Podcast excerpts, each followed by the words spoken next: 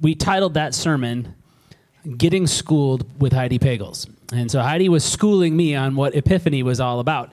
And then the next week, she made me take a quiz. And then I had to kind of manage on my own for a couple of weeks and figure out how to teach this to kids and different things like that. So I've been learning all kinds of stuff about Epiphany as we've gone. And now the tables have turned. And so, Heidi, I'm wondering what you remember of Epiphany and what it's all about. And if you could give us a recap, and let's see if you remember all the things since you've been doing other things the last couple weeks. Okay. Let's see. And if I miss something, you can help me out. Or you guys can help me out. You have to give her a score 1 to 10 when she's done. No, don't do that. I'm a recovering perfectionist. Please don't. So Epiphany is actually a season of the church. And here at Pullman Forest, where we've been learning and enjoying the calendar of the church and following it. And so Epiphany comes after Christmas. And there's actually 12 days of Christmas. So and then it's Epiphany. And I actually learned that I didn't know this in the beginning, that some churches celebrate Epiphany for one day. Some churches celebrate Epiphany for 6 weeks. And some people do it all the way up until Lent. So technically, a lot of the church practices Epiphany for 6 weeks. And then, I love, it's called ordinary time. And half of the church calendar is ordinary time. And why I love that is because so much of life is simply ordinary, right? It's the ordinary things that you just have to do, and God meets us there. As you're brushing your teeth, as you're making your decisions, as you're talking to the people you love, it's ordinary time. So Epiphany kind of has some themes that I think are so perfect for this time of year, and it has some main stories. And the main stories of Epiphany, there's 3 of them. And the first one is that, because it comes right after Christmas, so it's the wise men, the star, because they come they come after the birth. And Epiphany, the star, was a sign for all people. And it's a reminder to us each year that Christ comes for all people. We start there. It's for everybody. You don't have to look like us. You don't have to act like us. Christ is for all people. And he came to the wise men to show that. Because what we learned when Jamie and I were doing our research and studying is that they were actually probably more like astrologers and maybe like New Agey. And so God is going out to all people, not just the people who we think he would come to. Then the next story was the baptism of the Holy Spirit. It was the baptism of the Holy Spirit. And that was a sign for the Jews. Like, hey, Jesus is not just a teacher. This is the Messiah. This is something different. Pay attention. When the dove came down, the introduction of the Holy Spirit in a way that was tangible, that they could see. And then the next story in the Epiphany stories is turning, which Jamie did last week with the kids. Was that last week? Sometimes don't weeks feel super long, and sometimes they fly by. That feels like a month ago. He did the story, which goes so well, of the turning the water to wine. And that story was a sign just for Jesus' friends, for those closest to him, for those at the wedding, for his disciples and Mary, that he was more than just a teacher. And that he was the Son of God. And they saw this sign. This was his first sign, which we tend to call a miracle. You preached on that. What was your main? I'm trying to remember your, help me out here. You had, why are you doing that? That's not helpful. Blink, blink, blink. Sometimes there's this big hole in my memory, okay. And there's a big gigantic hole sitting there right now. Sometimes I think when I'm preaching like weeks in a row, and I'll be like, what did I speak on last week? There's no way anybody else remembers. That's so humbling. I remember. Okay. I think that God takes ordinary things, and he's working in ordinary things like you and me, and he's doing it in really ordinary and unseen places, like closets. That's what it was about. Right. Okay, in the back with the servants at the wedding. There it is. So, and then the theme, the amazing theme of Epiphany, is light. In the darkest time of the year, there was the star, and it brings the light of Christ. So the stories focus around the light. And this light that we carry We carry it with us. So the stories of Epiphany also remind us that I have this light in me of Christ, and I carry it with me as I go. And so another theme is actually like living out. It's called outreach. You just, here I am. This is the light I carry as I interact with the people that I rub shoulders with, live with, talk with. So that's a nutshell. Yeah, and I think the only thing you didn't say was, what is an epiphany? Oh, an epiphany is when you all of a sudden understand something that you just didn't get. And a lot of times something that was already there, right? It was already there in front of you. You just didn't get it. I think of it like the story of Paul. Like and it's kind of strange, he was blinded so that he could see. So sometimes we're blind, and then there comes a point where, oh, okay. God does that first as we're ready. As we're open, he shows us. He gives us little glimpses of epiphany. And so now we're going to move it out of those three stories and into the teachings of Jesus, which in themselves were kind of an epiphany. It was an epiphany to the people that he was teaching them to, kind of shocking. There's some things in here that don't add up in our culture, don't add up in our world. But I think the people that were around him already had come. You know, we'd had these multiple epiphanies, these moments of like, oh, and then Jesus is teaching. So today we're actually going to do a sermon from the sermon, or a sermon on the Sermon of the Mount, on the Mount. Say that again. A sermon on the Sermon on the Mount, which is really confusing because this is like the best sermon ever written. Yeah, I mean, seriously, this is the best sermon ever given. And now Heidi and I had the unenviable task of doing a sermon based on part of this most amazing sermon ever. So we want to set our expectations low right from the get-go. We are not going to be as good at Jesus as this. Thankfully, you know, we seek to be like Jesus, but we never become Jesus. So I usually get closer to David or not even Moses, like David mostly, I think, like constantly messing up. But I love you anyway, God. So this sermon is pretty cool, though, because we're echoing Moses. And Moses in the Old Testament, he takes the people and, God leads them out of Egypt into the desert. Moses goes up to this mountain alone. And he comes back and he gives this massive sermon, and that's called the book of Deuteronomy and Leviticus and some of Exodus, like the most boring parts of the whole Bible were Moses' sermon. We're going to be more like that. No. His sermon was a bunch of do's and don'ts and like thou shalt and thou shalt nots, and when this happens, do this, and when that doesn't happen, do this instead. And it's really boring and really hard to understand. So Jesus actually echoes that. He goes up to a mountain alone and he comes down and he gives this sermon. And his sermon was full of life, full of hope. And it wasn't just do's and don'ts, but it was something very, very different. And so that's what we're going to be teaching on, is the Sermon on the Mount, specifically the Beatitudes today. But there's this idea, and you mentioned it earlier, you used this word open, and that we need to come open to this text. Do you want to expand on that? Sure. As I was reading the story of the Sermon on the Mount, the word open just kind of kept sitting there in my mind. And I realized that you could not have heard this message. We cannot hear this message if we're closed. Throughout the sermon, Jesus says, you've been taught this. You've been taught this. But I say this to you.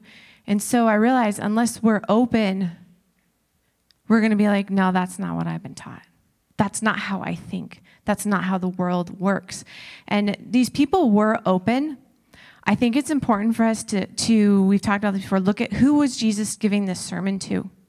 He wasn't giving it to us. He wasn't giving it to middle class people in Washington, Eastern Washington. He was giving this to a bunch of people who were, they were like the disinherited. The Jews of that time were ruled by another group of people.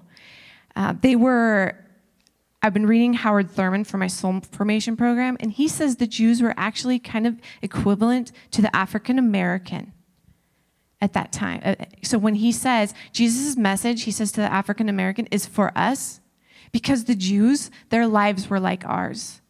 So if you can imagine, because we've grown up hearing, if you could imagine Jesus sharing this to an African American and how that would sound in their ears, what that would feel like and how it would be different than ours, I invite you to do that today. It's written to the people who their backs are up against a wall. They're a little bit desperate. right? They're desperate. And so they're the people who are already mourning. They're already grieving. They're already meek. They're already there, and this message is for them. And so I invite us today as we hear this to imagine ourselves in that position and to see if we can remain open where we might find it easier to be closed. I think it's a lot like the church, the people that were gathered here, like our church even today. There's many of us whose backs are against the wall. There's some of us that are open because of that. There's some of us that are open because we had an epiphany from God. And then there's some of us that just were closed. And so we pray, that's our prayer this morning, that you would all be open as we engage with this radical teaching of Jesus. Do you want to read the text? Yeah, I would. All right, read Matthew 5, 1 through 12. When Jesus saw the crowds, he went up on the mountain, and after he sat down, his disciples came to him, and he began to speak and taught them, saying, "Blessed are the poor in spirit, for theirs is the kingdom of heaven. Blessed are those who mourn, for they will be comforted. Blessed are the meek, for they will inherit the earth. Blessed are those who hunger and thirst for righteousness, for they will be filled. Blessed are the merciful, for they will receive mercy. Blessed are the pure in heart, for they will see God. Blessed are the peacemakers, for they will be called children of God. Blessed are those who are persecuted for the sake of righteousness, for theirs is the kingdom of heaven. Blessed are you when people revile you and persecute you and utter all kinds of evil against you falsely on my account. Rejoice and be glad, for your reward is great in heaven. For in the same way they persecuted the prophets who were before you." Well, when I hear those words, I think those are not the sort of blessings I want. I don't know about you guys, but these are like being persecuted is not a blessing that I want. And none of these blessings are really the blessings that we typically hear about in our modern world. When we talk about blessing, we talk about something different entirely. And it's really a very upside down system. These blessings that Jesus is talking about here are in a real sense prophetic. And what I mean by that is that they speak of the way things were intended to be and the way God is making things rather than the way they are. That's what a prophecy is. It's like there's a world out here and then there's this thing that God is doing over here and creating. And a prophet looks into that window and sees this other space and speaks it in this one. Does that make sense? So that's what these are. These blessings really speak against the formulas for happiness and contentment in our world. It says that real contentment and real joy in life is found through God's indwelling in us. It's when God comes into us and births something new, even in unpleasant circumstances. I like how Richard Rohr said it. This will be the only quote I bring today. So we're going to put it on the screen because it's actually good enough that you need to just process this a little bit, okay? So Richard Rohr, he's a Franciscan monk, so he gets to wear the brown, uncomfortable robes. But he's really, really sharp guy, and he loves Jesus. And this is what he has to say. He says, "This is the world I was born into. It is preoccupied with domination and status quo logic, and finds itself incapable of understanding, much less believing, most of the clear teaching of Jesus. Poverty, meekness, tears, justice, mercy, purity of heart, peacemaking, persecution. These are his opening statements. But try to get elected in a Christian country while following those teachings," right? Just try running for president and living out those things and see how far that gets you. Because this isn't the system that we live under. And yet God is doing a new thing among us. And when we live these things out, when we hear Jesus speak them, we are hearing him speak prophetically of what he's trying to do. So growing up, when I would read this, "Blessed are the meek. Blessed are those who mourn." But I would try to be these things. Like a try harder. Like, oh, if I can just be a little more meek, if I can just mourn a little bit more, if I could just, and I was missing the point. What Jesus is saying is when you are mourning, when you are meek. You don't have to try harder. But he's saying, I include those people. And can you imagine, like he's saying, I'm throwing out blessings to you. Even when life is so hard, you can be content. So it's not a, let me try to be more, let me. But when you are, when life finds you in that space where you just are grieving, when you just are mourning, you can really find my contentment, which is probably an easier word for us to get than happy or blessed. That bird blessed is troublesome. I just kind of wonder if you could all put down your bags for a second. You're like, wait a minute, what bag? We're all carrying cultural baggage, right? We're carrying our understanding of what this word blessed means. And we're like reading the scripture and we're like looking right through the lenses of what we've been taught blessing means. And so, you know, it's kind of got this chicken soup for the soul, sticky, sweet feeling to it, or it's got been like totally wrecked by prosperity gospel. I am blessed when I'm healthy.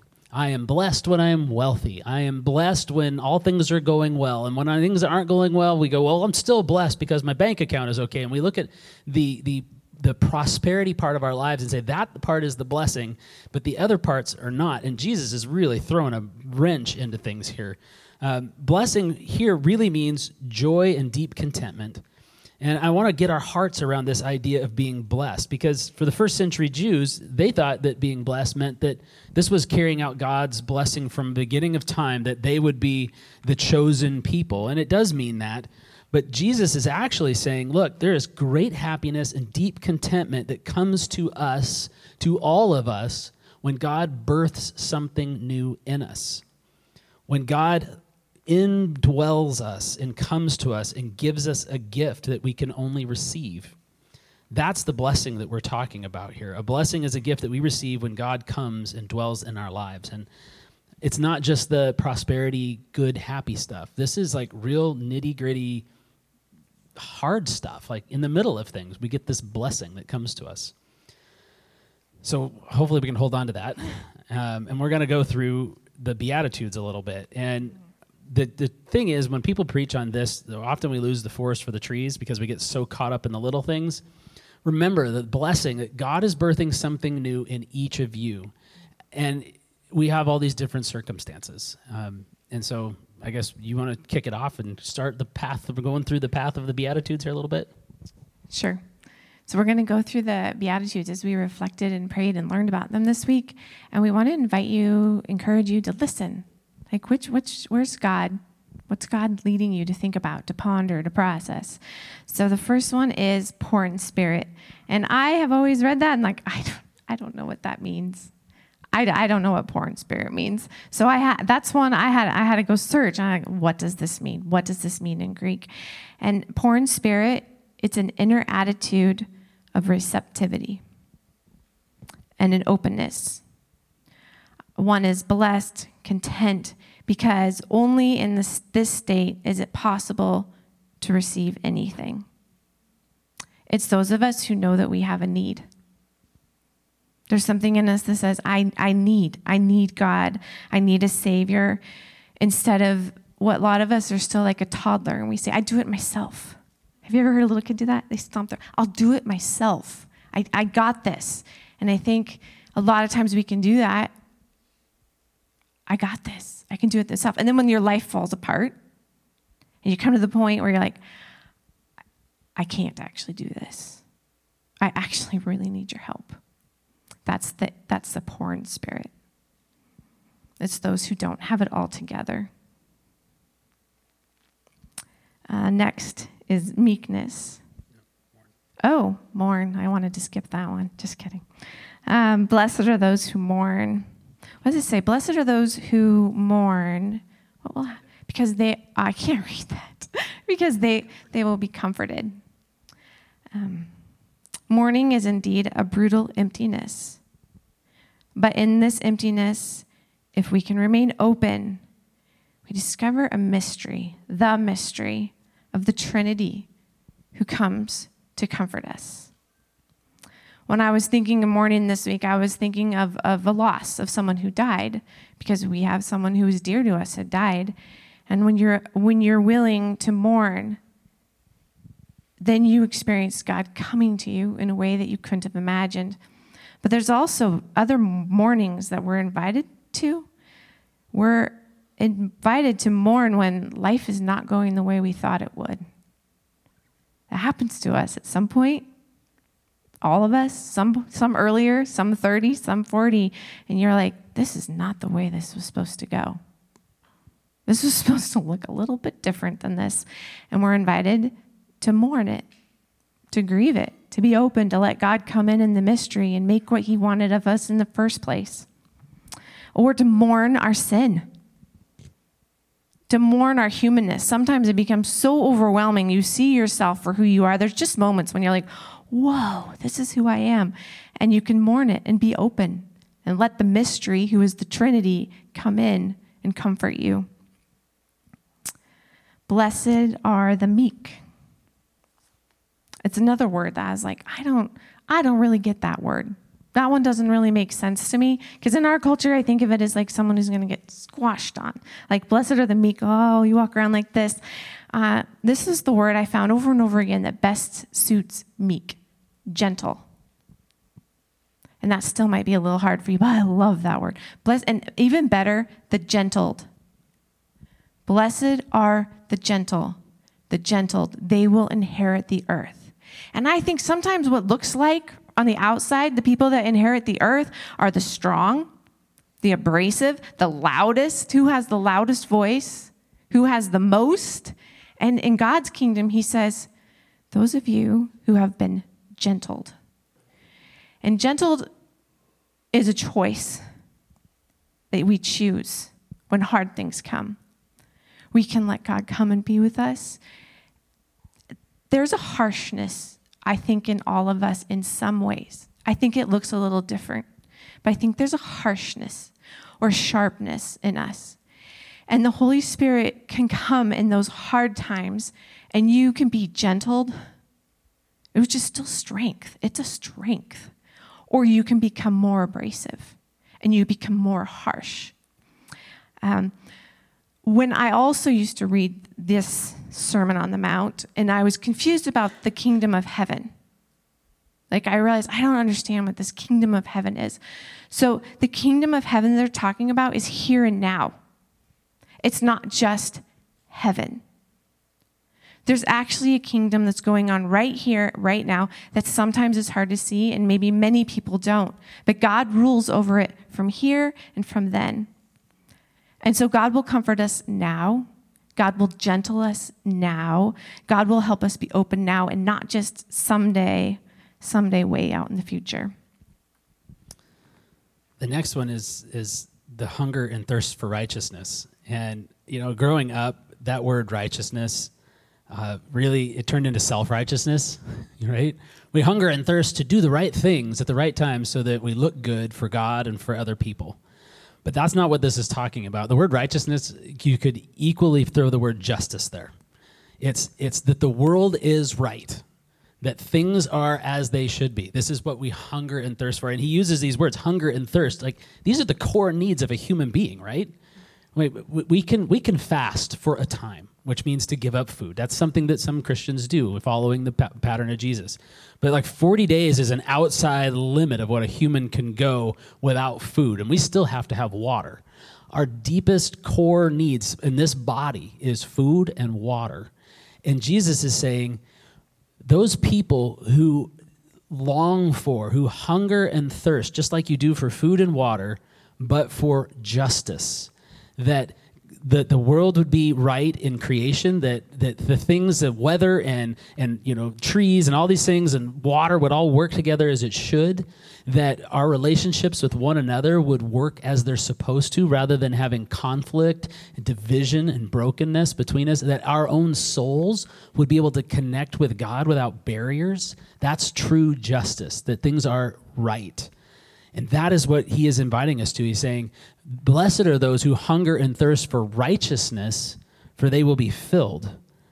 But here's this crazy thing, is that we can't work that up in ourselves. We can't hunger and thirst. It's like if we give up food for, you know, one meal, we've increased our hunger. Not too difficult, right? But it doesn't really work that way. You know what? I'm going to increase my hunger and thirst for righteousness by skipping church this week. It doesn't work that way. It's God who works in us to create this hunger. So it's this weird cycle that God works in us to make us hungry. So when we want at our deepest levels, that's God moving and working in you. Sometimes people are like, you know, pastors, like they're talking to both of us, and nobody ever says that, but I want more of God, but I don't see God. And it's in the wanting and the longing that we go, oh, look, but that desire, that came from God. Go ahead. When I was reading this, I saw the word yearn. It was translated as the word those who yearn for God's righteousness. I thought of a story when I was reading this, and I wanted to share it with you, and I remember it. So a number of years ago, maybe 5 or 6 now, a grad student came to Bible study for the first time. And I won't share his name because I didn't ask him if I could. But we were sitting down, and we were sharing prayer, you know, just sharing your prayers. And he said, I have gone to church my entire life. I went to a Bible college. He said, I want to experience God. I want to feel God. I've never felt God. All I know is everything up in my head. And I knew that prayer that he put out there was from God, and I knew that I was going to watch that happen. And we did. Those of us who knew, we watched him grow in his faith. We watched him feel. We watched him experience God. And I thought of that. Those who hunger and thirst, God put that in him, and I knew God would answer it. And often that's my prayer for this community. God, may they long for you. May they yearn for you. May I long for you. Because he fills it. He gives it and he fills it. I heard a and a at the same time as you started to tell that story. And I just kind of feel like I didn't want to pass the moment and recognize that story sparked in some of you a hunger and thirst that you were unaware of. And that was the Holy Spirit speaking to you. Wasn't a good sermon, and it wasn't a good story. It was God. Pay attention, okay? Have your eyes open to hear what God's doing. Did you feel it? I don't know if you felt it. I heard. Yeah, I heard. I was like, whoa, there it is. Blessed are the merciful. This is a kind of an odd one to me. But as I studied the structure of this passage, it became clear. And I kind of talked about this in the beginning. The 2 sermons, right? Moses going up on the mountain, meeting with God, and coming back and giving the most boring sermon ever. Jesus going up on the mountain and coming back and giving this, which is so different and so full of life. And it occurred to me that, in a way, you know, you got the Bible kind of in 2 halves. You know, one's a little bit bigger than the other, but it's roughly Old Testament, New Testament. The Christian life is kind of divided that way, too. We come to faith in Jesus, and when we start out, we're just trying to figure out how do we live this life? And so we get a lot of do's and don'ts, right? We do pray, but we don't go and get smashed every night. You know, we do what? Ever? Not every night. We do, you know, so we have all these do's and these don'ts. And then like the outside critique of the church is like, oh, you guys are so stodgy and so full of do's and don'ts and so boring. But we are really just trying to follow God and figure out how it works. In that space, it is extremely easy to become judgmental, to become judgy of people who are outside of the church, outside of Christianity, who are not doing the do's and don'ts. Easy, even easier, in fact, easier than anybody realizes, to be judgy of yourself for not measuring up to all the do's and don'ts. We're always expecting more. We're always expecting better. We're always expecting to grow and to get it right this time. But Jesus comes, okay, so that's that first half, that's that Moses story. But Jesus comes and brings something different. In the second half of our Christian life, as we mature and we grow, we begin to discover this beautiful word that Heidi prayed over the church this morning, which is freedom. It's freedom from the desires that wind us up in those do's and don'ts, and it's freedom to live out in grace and to give ourselves grace. To give grace when we fail, and to give grace to others when they fail, and to give grace to those that don't know anything about God, and to love them anyway, and to show mercy instead of judgment. That's blessed are the merciful, for they will receive mercy. Now there's this weird, we talk about, like, with our relationship with God, it is not a one-for-one. It's not I do something for God, he does something for me. And yet there are a few times in Scripture where Jesus specifically says, like here, when you are merciful, you will receive mercy. And it reminded Heidi and I of the universe. Yeah, like you hear people that aren't Christians, that don't believe in God, say this all the time. You put good things out in the universe, and you get good things back. It's this immutable law that God actually created, that when we are merciful to other people, we receive in kind very often from other people, and we receive it from God.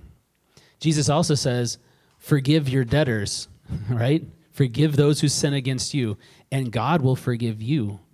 There is a sense in which it's true, but it's not the universe doing it. This is God the Father that is doing it.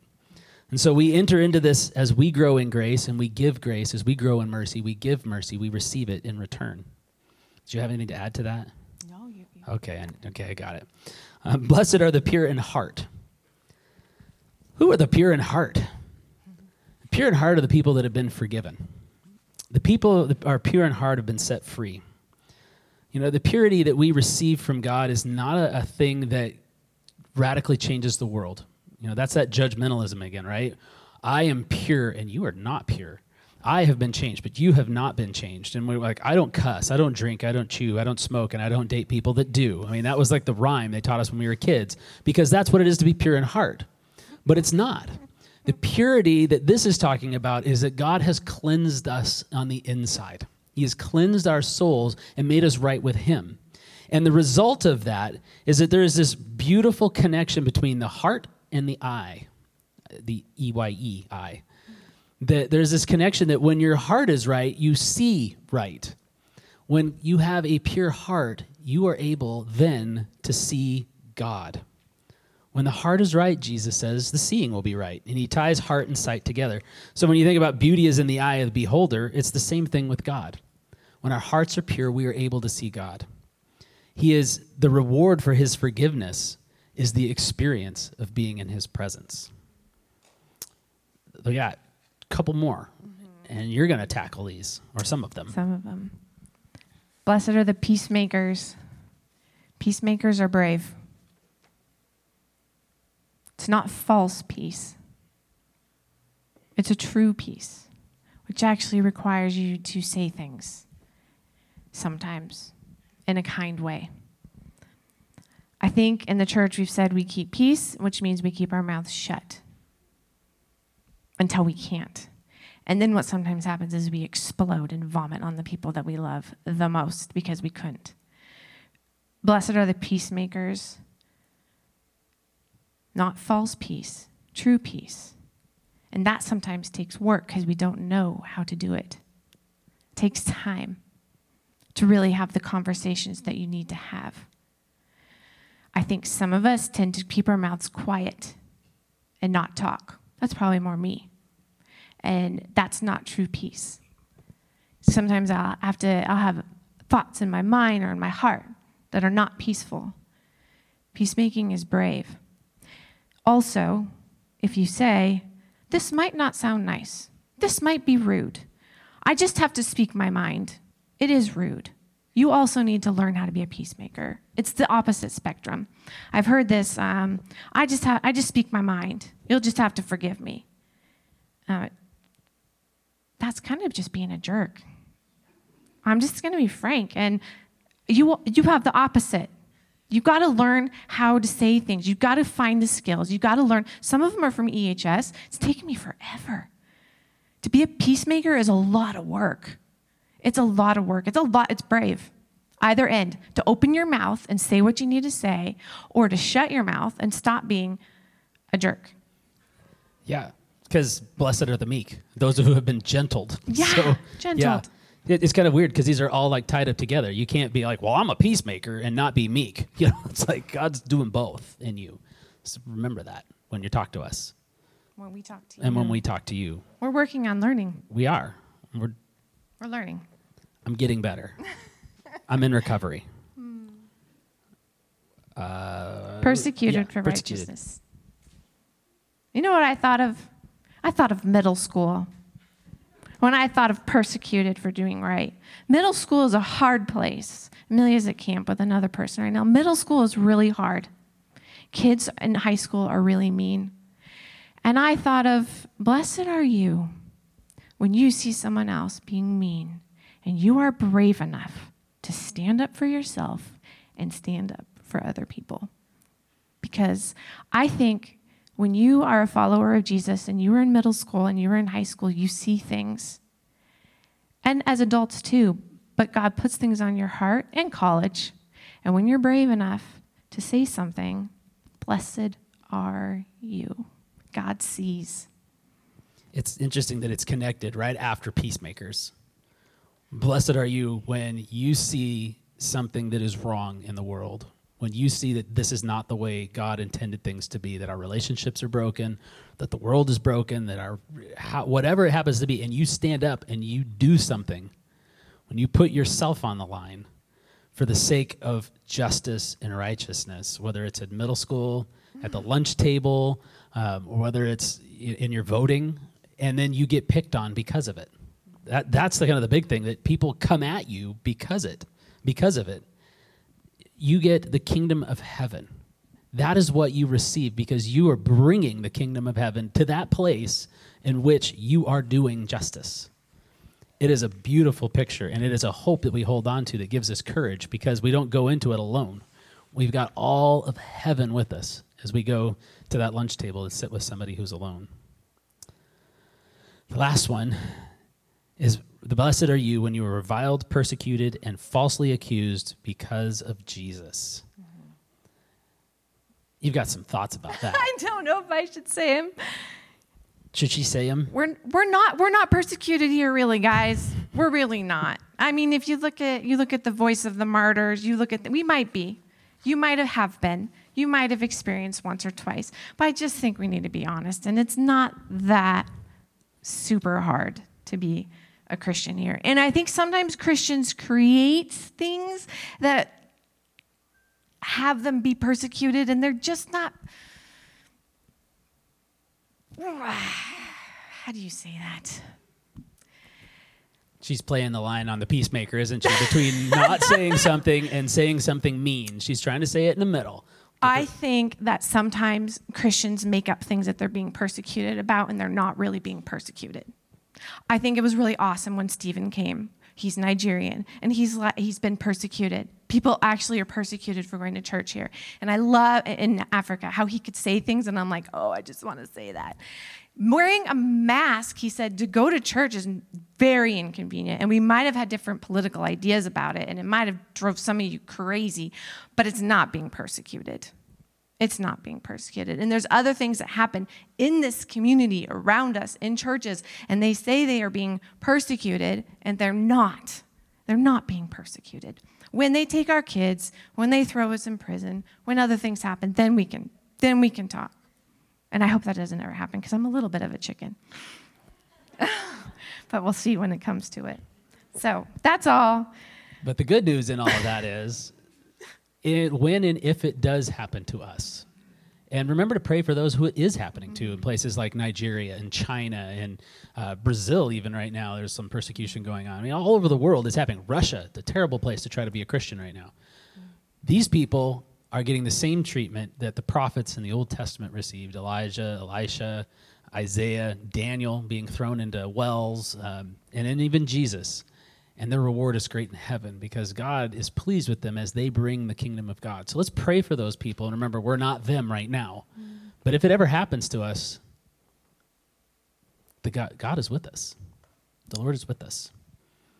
We have a cool, what, you had something? Yeah, I'm ready to read this. Oh, she's ready to read this. I found something I want to read to you. It's a modern day Beatitudes. So listen. So I imagine Jesus, I didn't write this, I wish I did. So I imagine Jesus standing among us, offering us some new beatitudes. Blessed are they who doubt, those who aren't sure, who could still be surprised. Blessed are they who are spiritually impoverished and therefore not so certain about everything that they no longer take in new information. Blessed are those who have nothing to offer. Blessed are the preschoolers who cut in line at communion. Blessed are the poor in spirit. You are of heaven, and Jesus blesses you. Blessed are they for whom death is not an abstraction. Blessed are those who have buried their loved ones, for whom tears could fill an ocean. Blessed are they who have loved enough to know what loss feels like. Blessed are the mothers of the miscarried. Blessed are they who don't have the luxury of taking things for granted anymore. Blessed are they who can't fall apart because they have to keep it together for everyone else. Blessed are those who still aren't over it yet. Blessed are those who mourn. You are of heaven, and Jesus blesses you. Blessed are those who no one else notices. The kids who sit alone at middle school lunch tables. The laundry guys at the hospital. The sex workers. And the night shift street sweepers. Blessed are the forgotten. Blessed are the closeted. Blessed are the unemployed, the unimpressive, the underrepresented. Some of those are hard for me. Blessed are the teens who have to figure out ways to hide the new cuts on their arms. Blessed are the meek. You are of heaven, and Jesus blesses you. Blessed are the wrongly accused. The ones who never catch a break, the ones for whom life is hard. For Jesus chose to surround himself with people like them. Blessed are the foster kids and special ed kids and every other kid who just wants to feel safe and loved. Blessed are those who make terrible business decisions for the sake of people. Blessed are the burned out social workers and the overworked teachers and the pro bono case takers. Blessed are the kind-hearted football players and the fundraising trophy wives. Blessed are the kids who step between the bullies and the weak. Blessed are they who hear that they are forgiven. Blessed is everyone who has ever forgiven me when I didn't deserve it. Blessed are the merciful, for they totally get it.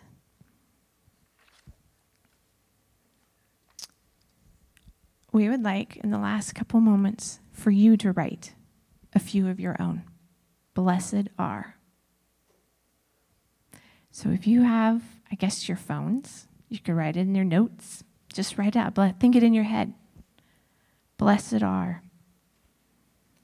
Take a few moments. We'll give you a few. Or if you have paper and pen, who would you include? Who do you see that other people don't see?